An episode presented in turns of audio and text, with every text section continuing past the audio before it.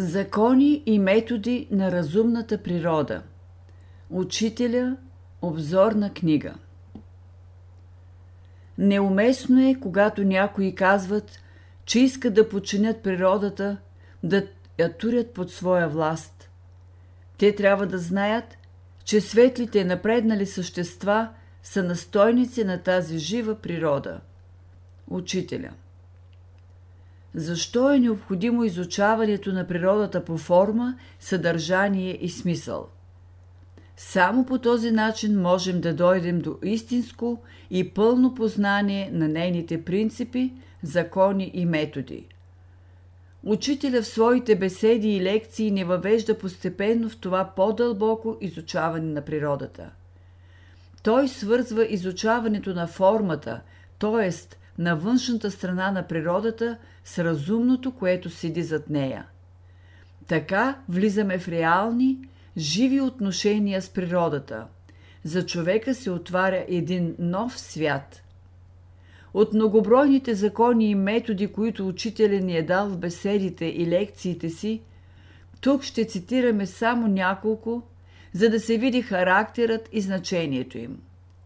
Законите и методите, които привеждаме по-долу, са само незначителна част от това, което е дал учителя ново отношение към природата. Учителя формулира следния закон.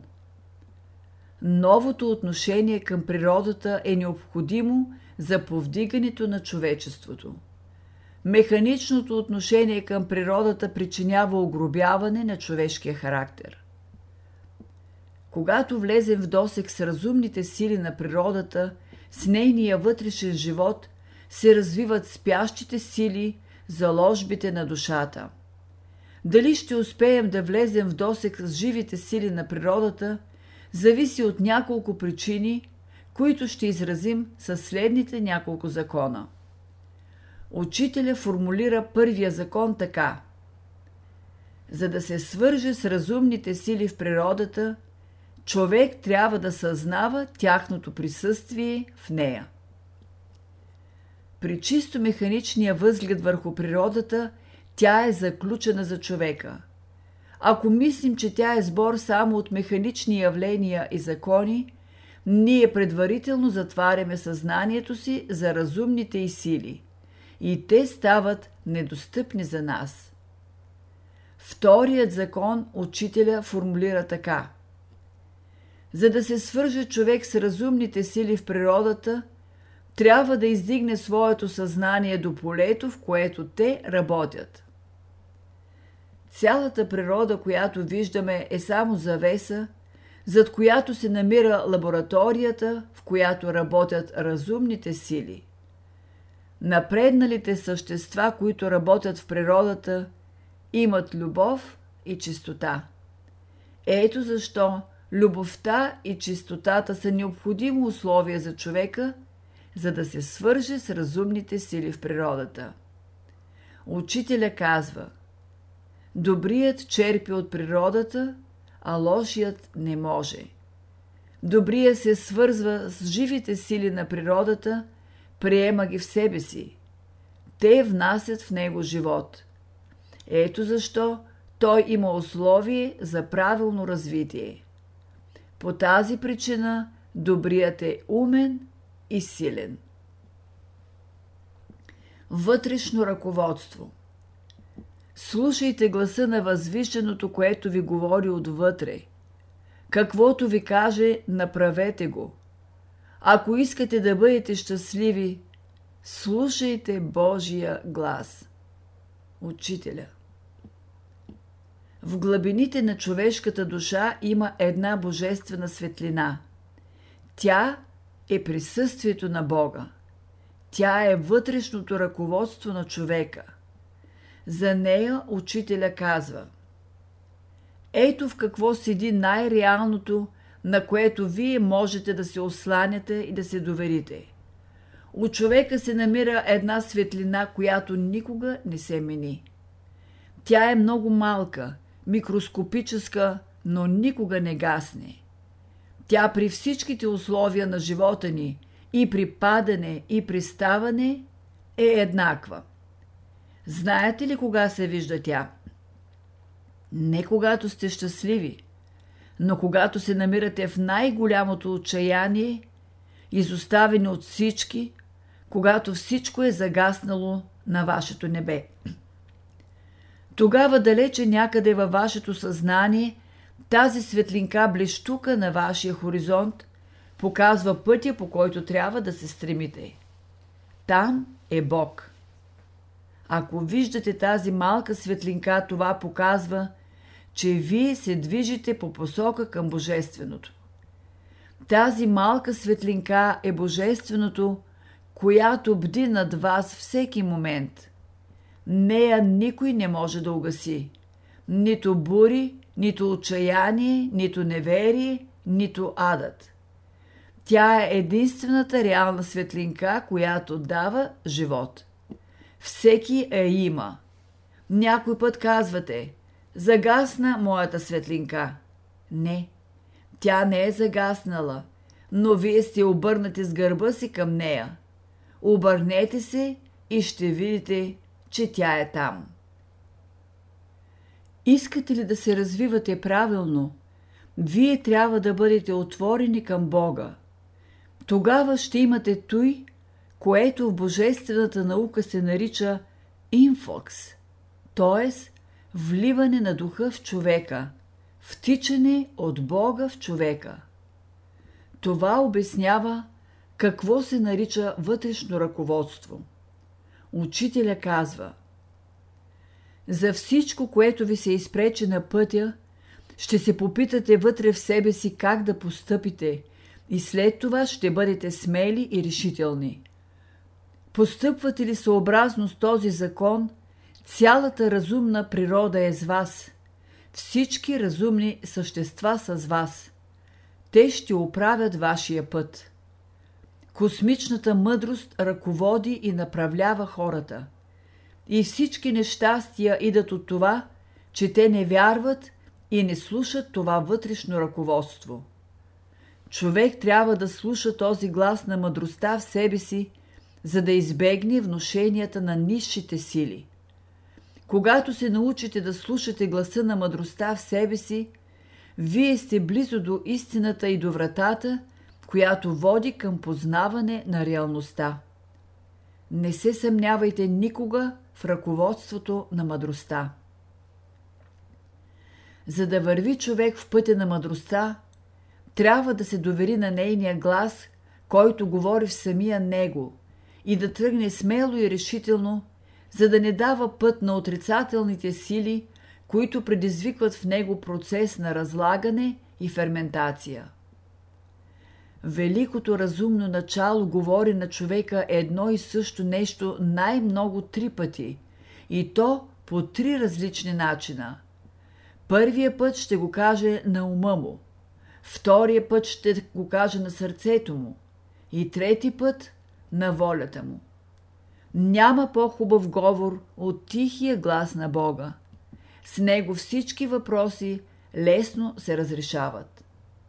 Когато Бог ти говори, ще забравиш себе си и ще освободиш сърцето си от всичко отрицателно. Ще заприличаш на бистър изобилен извор. Всеки, който пие от него, ще се радва на това, което тече. Когато човек не последва божествената мисъл, която го е посетила, идва страданието. Той изгубва добрите условия. Учителя казва – с отказването да изпълните каква да е добра мисъл, вие всякога се понижавате. Средата става все по-груба и по-груба, докато най-сетне вашата воля се парализира и вие ставате играчка на съдбата, т.е. на външните условия. И тези условия идват по единствената причина, че не сте послушали разумното сърце. Светлината не иде от слънцето непрекъснато. Тя иде на вълни. По същия начин работи и Божествения дух върху човека. От духа периодически идват подтици в човешката душа. Божествени подтици. Те потикват човека напред. Всеки божествен потик събужда в човека нови сили, дава възможност за нови постижения, носи нови идеи. Това е великата работа на духа върху човека. Учителя казва Обръщайте внимание на малките подтици във вас и ги следвайте. Всяка велика мисъл се нуждае от малките подтици. Те раждат във вас една велика идея. В своите беседи и лекции учителя изтъква важността на малките подтици в живота. Той казва Минаваме край някоя вадичка и гледаме, че се дави мравка, но понеже сме заняти с една философска мисъл, не й обръщаме внимание. Трябва да се спрем и да й помогнем. Трябва да се спираме пред най-малките и да им помагаме. Имаме ли желание да помагаме на малките, те ще създадат условия да помагаме и на по-големите. Не помогнем ли на тази малка мравчица, с това ще изгубим добрите условия, които бъдещето носи. Според постъпката ви в този момент ще се определи вашият бъдещ живот. Метод за работа През човешкото съзнание минават разни мисли. Как човек ще знае техния происход, стойност и значение? Тези мисли могат да идват от висшите божествени светове или от нишите неорганизирани светове. Как човек ще познае от кой свят идат те? Учителя казва Ако една мисъл, една идея ви посети и внесе във вас радост, светлина, мир, ликота, тя иде от Божествения свят, отгоре. Ако внесе във вас смут, скръп, тъмнина, страх, безпокойство и тревога, тя иде от долните сфери, от нищите светове. За да ви помагат висшите напреднали същества, трябва да имате техните добродетели.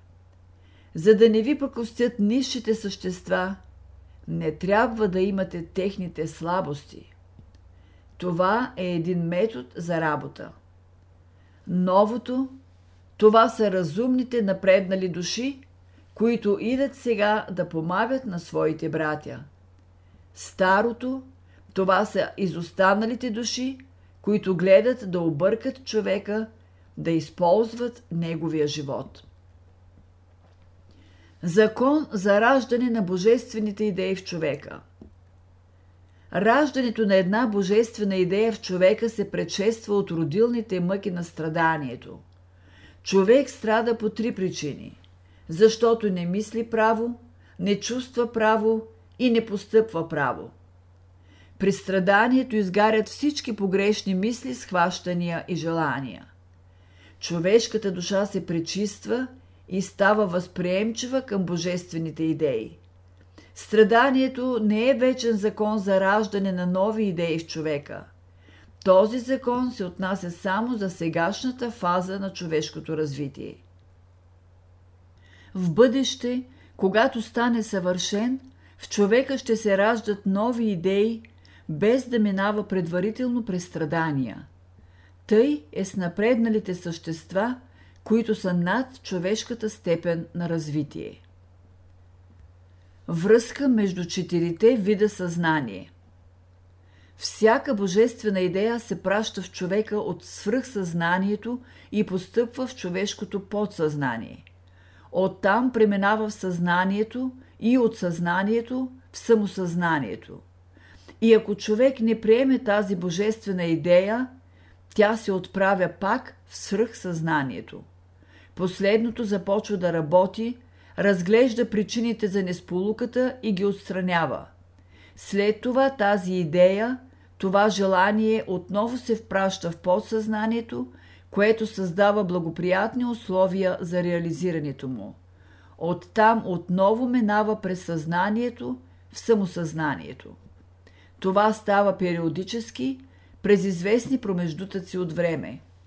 Това се повтаря до тогава, докато тази божествена идея се приеме от човешкото самосъзнание и се реализира, даде своите плодове. Въведение в божествения живот Най-великото в света е молитвата. Тя ни свързва с вечното. Тя е въведение в божествения живот.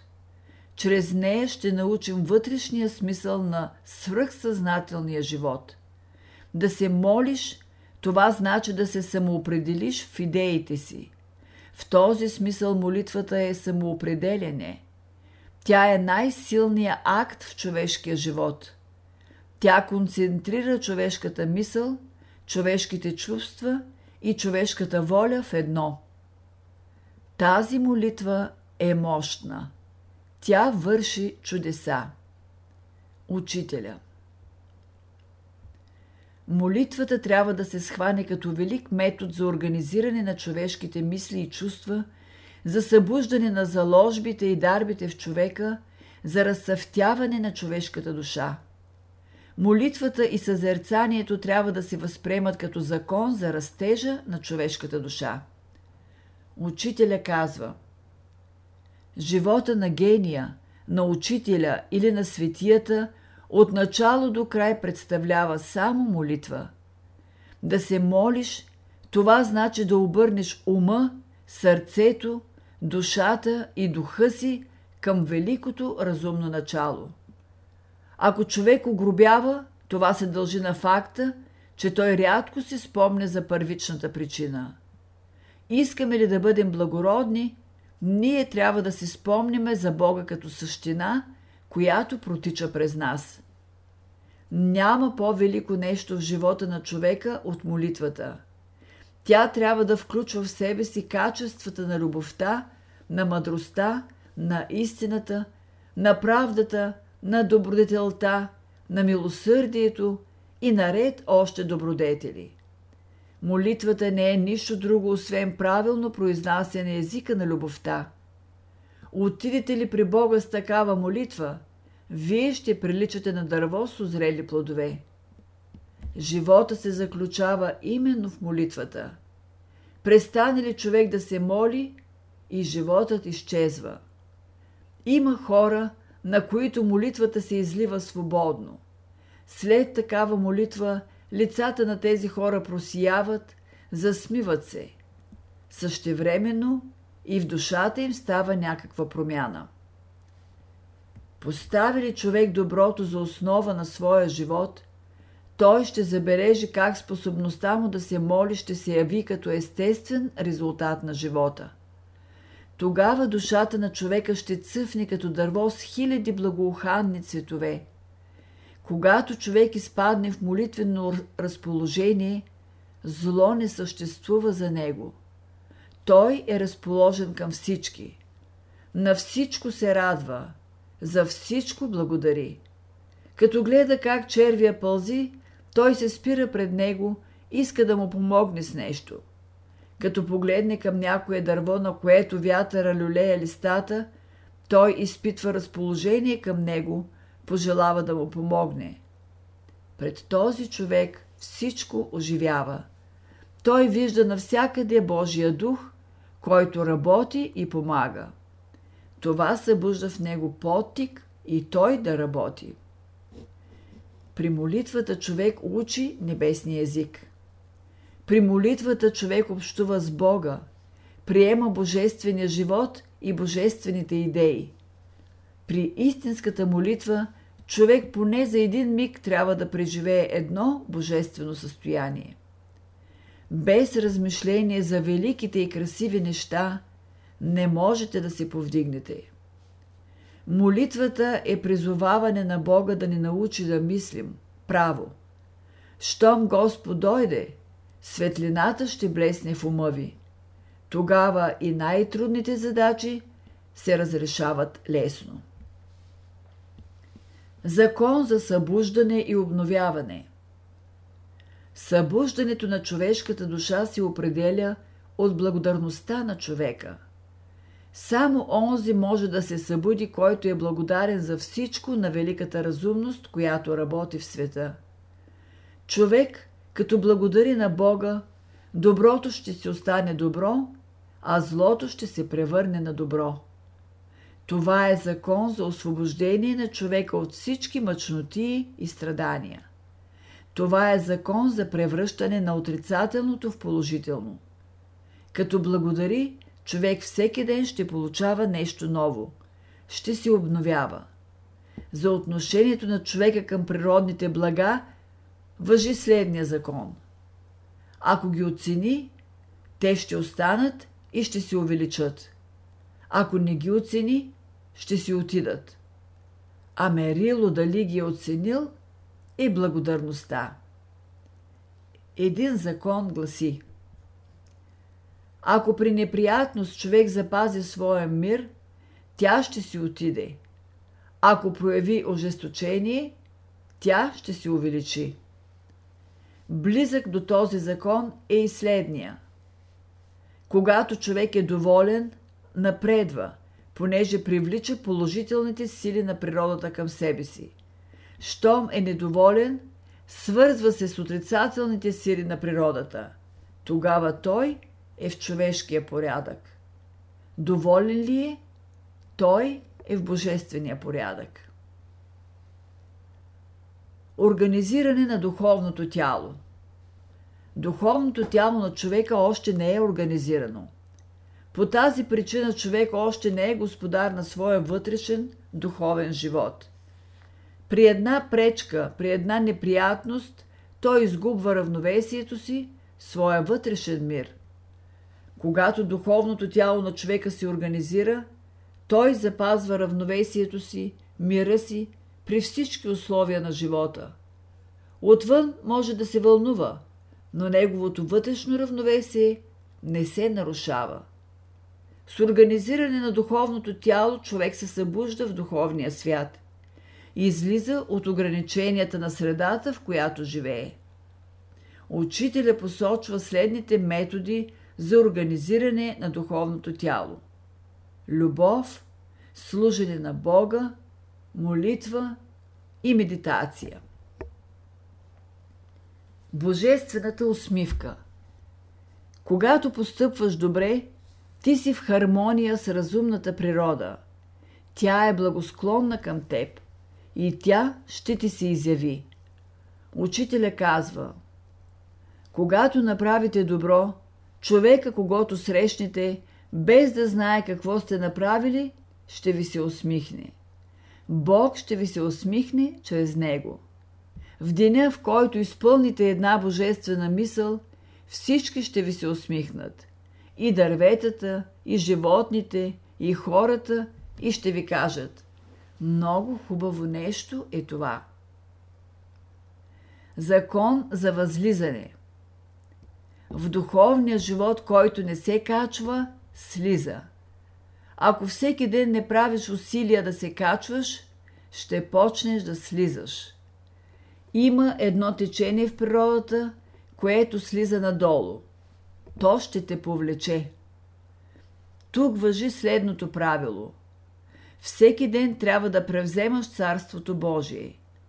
Ако имаш любов, мир и радост, всеки ден трябва да ги извоюваш отново с усилие. Иначе постепенно и незабелязано ще се отдалечават от теб. Закон за мислите, чувствата и постъпките. Всичко, което излиза от теб, ще се върне пак при теб. Учителя. Когато човек проговори срещу високи канари, гласа се връща като ехо към него. И всяка мисъл, чувство или постъпка, добра или лоша, излязла от човека, извършва един кръг света и се връща при него с придатък. Добра мисъл, изпратена от човека, като се върне при него, ще го повдигне. Лоша мисъл, изпратена от него, като се върне, със своето разрушително действие ще го спъне.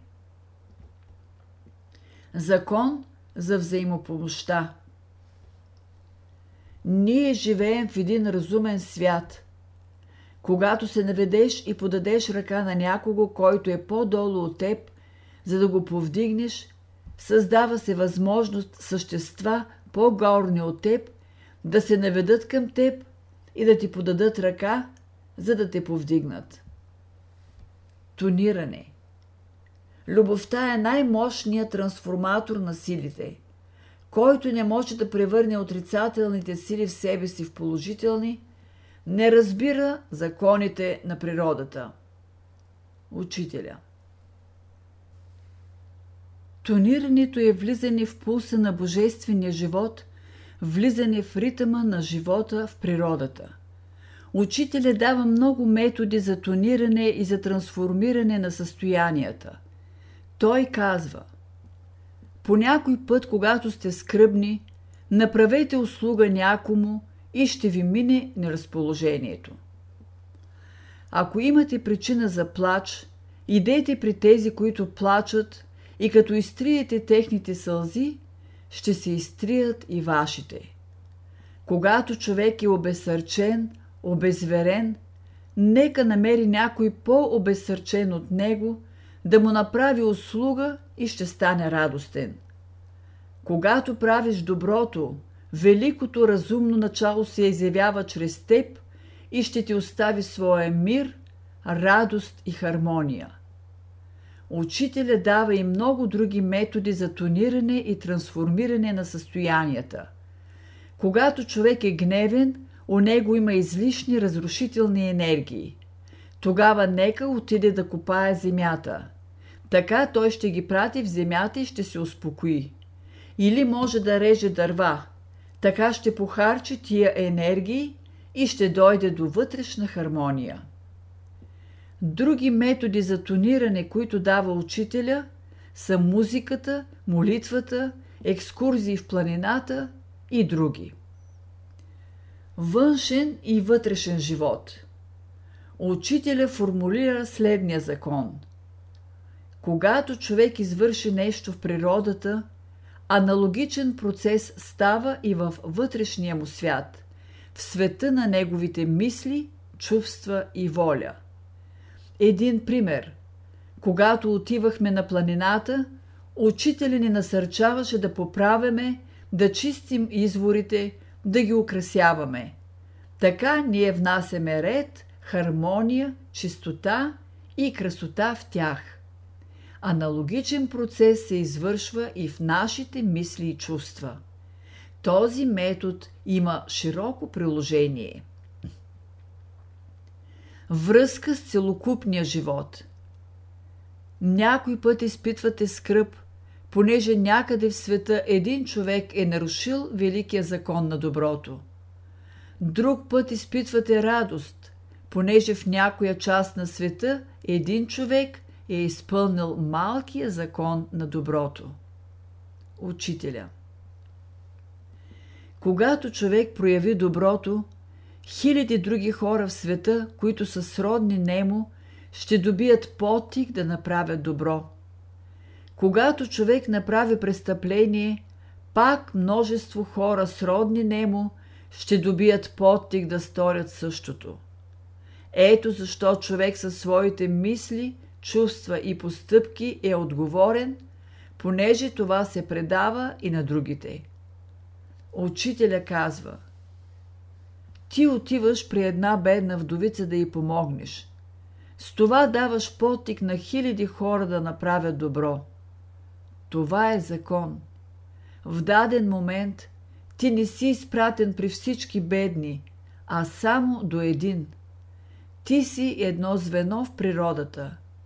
И ако ти се откажеш да вървиш напред, то мнозина не ще се мръднат щом извършиш престъпление, всякога ще почувстваш скръп в душата си. Същото ще почувстваш, ако извършат престъпление други хора, които са в същото поле. Следователно, скръпта, която съществува в света, в много случаи е признак за известно престъпление, което е извършено. Някой казва: Много тежко, мъчно ми е днес. Скръбно ли вие ще знаете, че или вие сте извършили престъпление, или някъде по земното кълбо някой е извършил такова. Следване методите на разумната природа. Всички трябва да се ползваме от методите на разумната природа. Следване методите на природата – това е един от основните принципи на новото учение. Навсякъде природата ни учи как да работим. Изследвайте методите на природата, начините с които тя си служи. Учителя – Природата е великият източник на знание. Всяко явление в нея кара човека да мисли с възторг за нейното величие. Тя е вечно млада, с неизчерпаем бликащ живот. Всяко най-малко отклонение от нейните закони води към страдание. Всяко съгласуване с тях води към сила, радост и творчество. Трябва с благоговение да учим уроците, които тя ни дава. Тя е най-великата учителка, най-великата възпитателка. Учителя казва Изучавайте езика на природата, защото в този език ще намерите скрити уния велики закони, които трябва да приложите и в своя живот. Тя е изпитвала и изпробвала методите си в течение на милиони години. Те са сигурни, понеже са пропити от една велика мъдрост. Ето защо внимателно трябва да изучим нейните методи и да ги приложим в нашия живот. Ще дадем само няколко примера за пояснение. В природата ритъмът е всеобщ закон. Виждаме го в смяната на деня и нощта – в смяната на годишните времена, в приливите и отливите, в ритъма на сърцето, в дишането и прочее. Този метод на природата може да се приложи навсякъде в човешкия живот. Например, в дишането, работата, мисленето. Ябълката пуска в почвата корените си. Нагоре стъбло, листа, цветове и плодове. Корена пуска разклонения във всички посоки, изтегля от почвата хранителните материали и ги праща нагоре към листата, където се обработват с помощта на слънчевата светлина. Получените обработени материали се пращат навсякъде да хранят всички растителни части. От озрелите плодове на ябълката се ползват всички. Методът на ябълката е приложим в човешкия живот. Корените на растението можем да сравним с материалния живот на човека, а стъблото с духовния му живот. Човек ще бъде в досек с материалния свят, с материалните сили и закони, ще ги изучава, но всичко това ще се оплодява от светлината, която иде от висините на духа. И както ябълката предлага плодовете си на всички, които минават край нея, тъй и човек ще употреби дарбите и добродетелите си за благото на всички. Закон за растежа Божественото винаги започва с малкото и постепенно го разработва. Това е метода, който човек трябва да следва – Човешкия метод е да се започва с голямото и накрая да се свърши с разочарование и крах. Всяко начинание учителя започваше в микроскопически размер и то после, по естествен начин, по закона на развитието, се разрастваше. Поздравът Когато срещнеш човек и го поздравиш, това да не става механично – Поздравиш ли го външно, вътрешно да не бъдеш пасивен, но активен. Учителя казва Изпрати към него светлината, която излиза от твоята душа. Тази светлина да озари неговата душа. В тази светлина виж красотата на душата му. Почувствай благоговение към свещеното, което живее в него и изпрати му тогава своята любов. Физически и духовен свят Учителя казва Физическият свят е проявения свят, а духовният – непроявеният. Като казвам непроявен, това не значи, че той не съществува, но че още не се е оформил за нашите сетива. Той е извън нашите сетива. Но този духовен свят е причина за всичко, което става на Земята. Макрокосмос и микрокосмос Понеже човек е създаден от силите на целия космос, затова се нарича микрокосмос. Учителя казва, малкият свят или микрокосмосът е подобен на големия свят. Законът за прераждането Учителя казва Човек дохожда много пъти на земята, а не само един път. Колко пъти дохожда? От него зависи. Обикновеният човек се преражда средно на всеки 45 години. Ако той слиза на земята да се учи, разумните същества му определят в кое семейство ще се роди. Той няма свободен избор. Ако човек идва на земята съзнателно, за да помогне на хората, той има свободен избор да се роди, дето иска.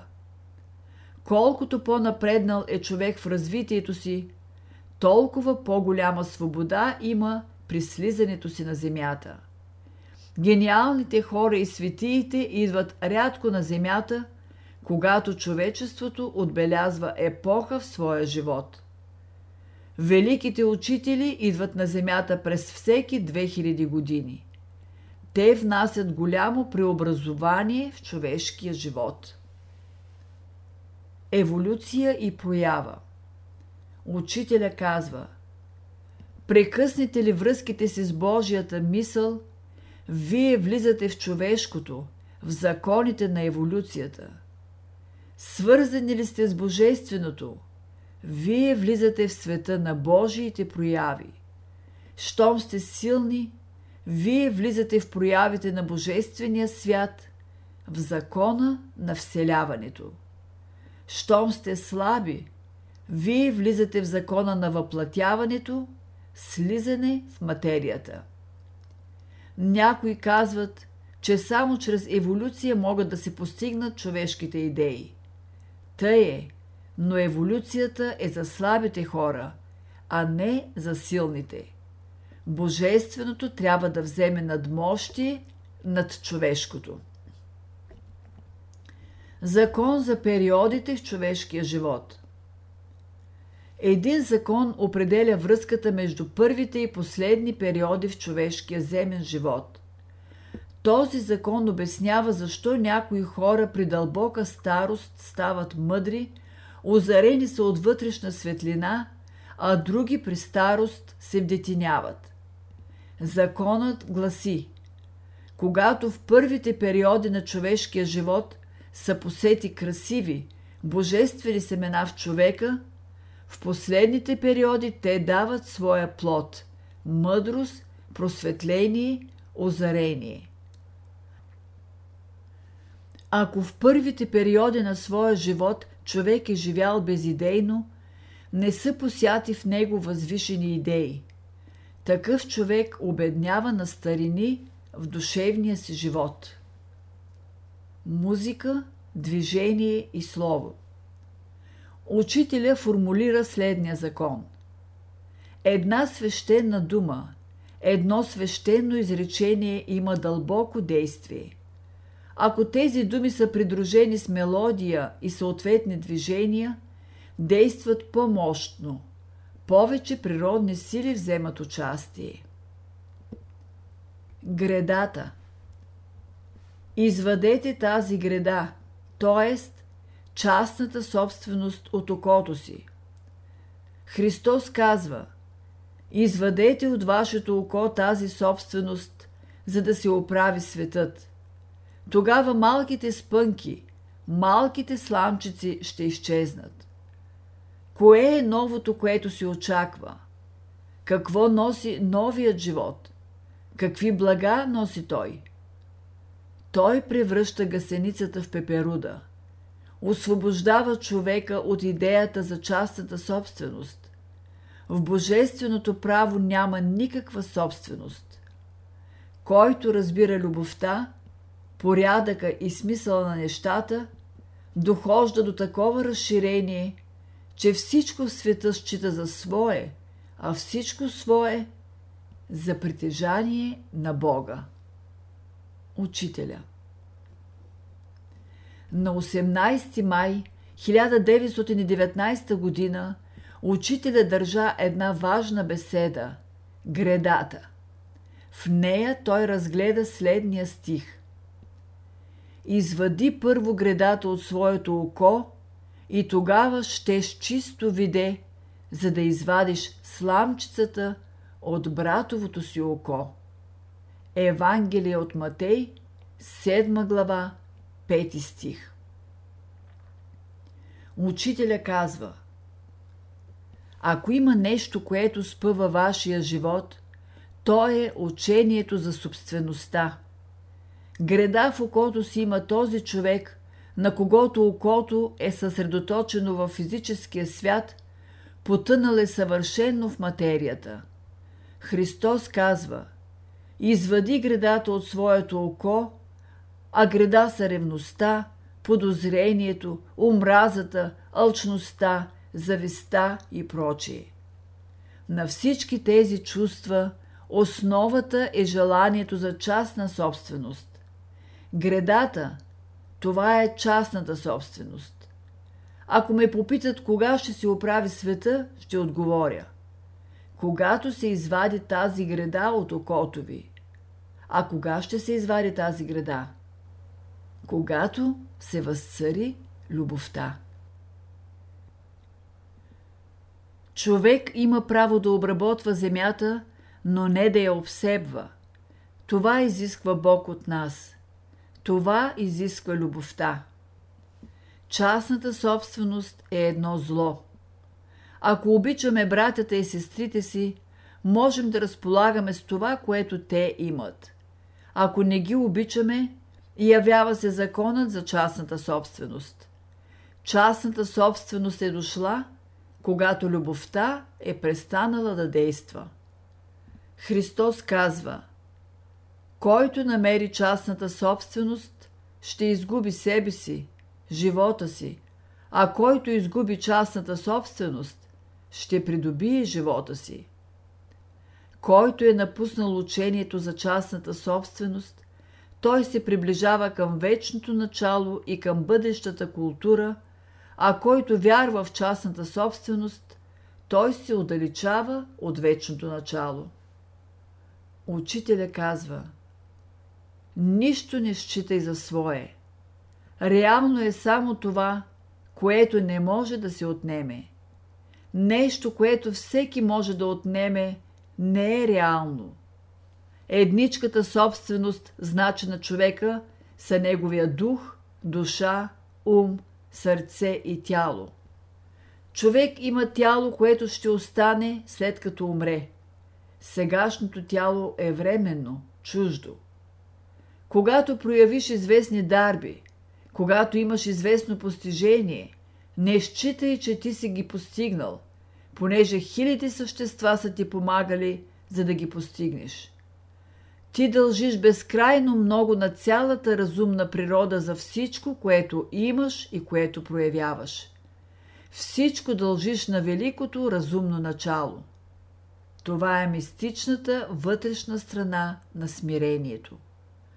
Който търси своята слава, ще бъде роб на условията. Който търси Божията слава, ще бъде свободен. Дишане Хората днес дишат механически. Така те не могат да се свързват с живите и разумни сили, които проникват въздуха и да ги приемат. Учителя казва – при дихателните упражнения трябва да участва съзнанието. Тогава дишането може да стане метод не само за укрепване на здравето, но и за усилване на ума и волята, за облагородяване на сърцето, за усилване на паметта, за развитие на дарбите и добродетелите, за подобрение на гласа, за събуждане на висшата човешка природа. Дишането е едновременно физиологически и психически процес. Не участва ли любовта при дишането, човек не може да има постижения. Същото се отнася и до възприемане на светлината, водата и храната. Учителя казва – храненето може да стане цяла наука за възпитание. И учителя е дал множество закони и методи за възприемане на светлината, въздуха, водата и храната. Тялото е израз на психични сили. Истинското знание седи в това да схванем, че всички наши удове, както и цялото ни тяло, са проекция, израз на психични сили. Учителя Учителя в много лекции и беседи е разглеждал формата на черепа, чертите на лицето и тяхната връзка с душевния живот. Той е дал в това отношение изобилен материал. Ще приведем някои важни съотношения. Ако ширината на главата е по-голяма от дължината, това показва, че в този човек преобладава животинската любов. Под ширина на главата се разбира разстоянието по права линия от едното ухо до другото. Ако от ушния отвор прекараме радиуси към предната и горната част на главата, то от дължината на тези радиуси ще можем да съдим коя природа е по-силна в човека – ако радиусът ОА е по-голям от другите радиуси, в човека преобладава физическото естество. Ако радиусът ОБ е по-голям от другите, човек е разсъдителен, повече мисли. Ако радиусът ОС е по-голям от другите, преобладава висшата морална природа. Дължината на радиусите определя също и степените в интензивността на любовта. Ако от ушния отвор прекараме радиус до горната точка на главата и друг радиус до темето, то първия радиус, ОД, е линия на моралните чувства, а вторият, ОС, линия на личните чувства. Ако ОД е по-голям от ОС, в човека преобладават моралните чувства. Ако ОС е по-голям, преобладават личните чувства. Учителя казва Центъра, който се намира на горната част на главата, показва, че в света съществува любовта, любов към великото разумно начало. Ако мислено съединим двата ушни отвори с хоризонталната линия АБ, и мислено спуснем перпендикуляр МН от горната част на главата към тази хоризонтална линия, то дължината на този перпендикуляр определя силата и качеството на моралните чувства. От този, у когото има любов към Бога, главата расте нагоре. Ако любовта към Бога у някого е развита, но той умствено е неразвит, тогава се ражда фанатизмът. Неговата любов е сляпа, понеже не е свързана с човешкия ум. Когато това чувство е свързано с ума, то се проявява правилно. Такъв човек е нежен, досетлив и учтив. Ако от ушния отвор прокараме две линии, едната до горния край на носа, ОА, а другата до долния край ОБ, ще се образува ъгъл. От върха на носа спускаме перпендикуляр АБ към линията ОБ. Колкото този перпендикуляр е по-голям, толкова интелигентността е по-голяма. Ако разделите лицето на моралния тип на три части – чело, нос и брада, от долния край на носа до края на брадата, те трябва да имат еднакви размери защото ако челото е по-голямо, например 7 см, носът е 6 см, а брадата 4 см, то ще имате един неустойчив характер. Той мисли хубаво, чувства хубаво, но не прилага. Някой път може да имате обратното. Чело 4 см, нос 6 см, а брада 7 см. Значи тук преобладава влиянието на волята. Този човек малко мисли, но много върши. Той като се добере до някоя идея, крива или права, ще я приложи в живота си. Срещате един човек, който има нос дълъг 3 см и широк 2 см. Друг има нос дълъг 4 см и широк 2,5 см. Трети има нос дълъг 5-6 см и широк 3 см. Тези хора имат различни характери. Характер им се определя от дължината и широчината на носа. Дължината на носа показва развитието на ума, а широчината на носа – развитието на сърцето. Учителя казва, че човек трябва да работи върху лицето си като художник. Някой може да работи върху челото си, друг върху носа си, а трети върху брадата си. Ако за две години човек може да продължи линията на брадата си с 1 мм, това показва, че той има воля. У някого носа е тесен. Това показва слабо дишане. Като усили дишането си, ще разшири по този начин носа си с 1-2 мм.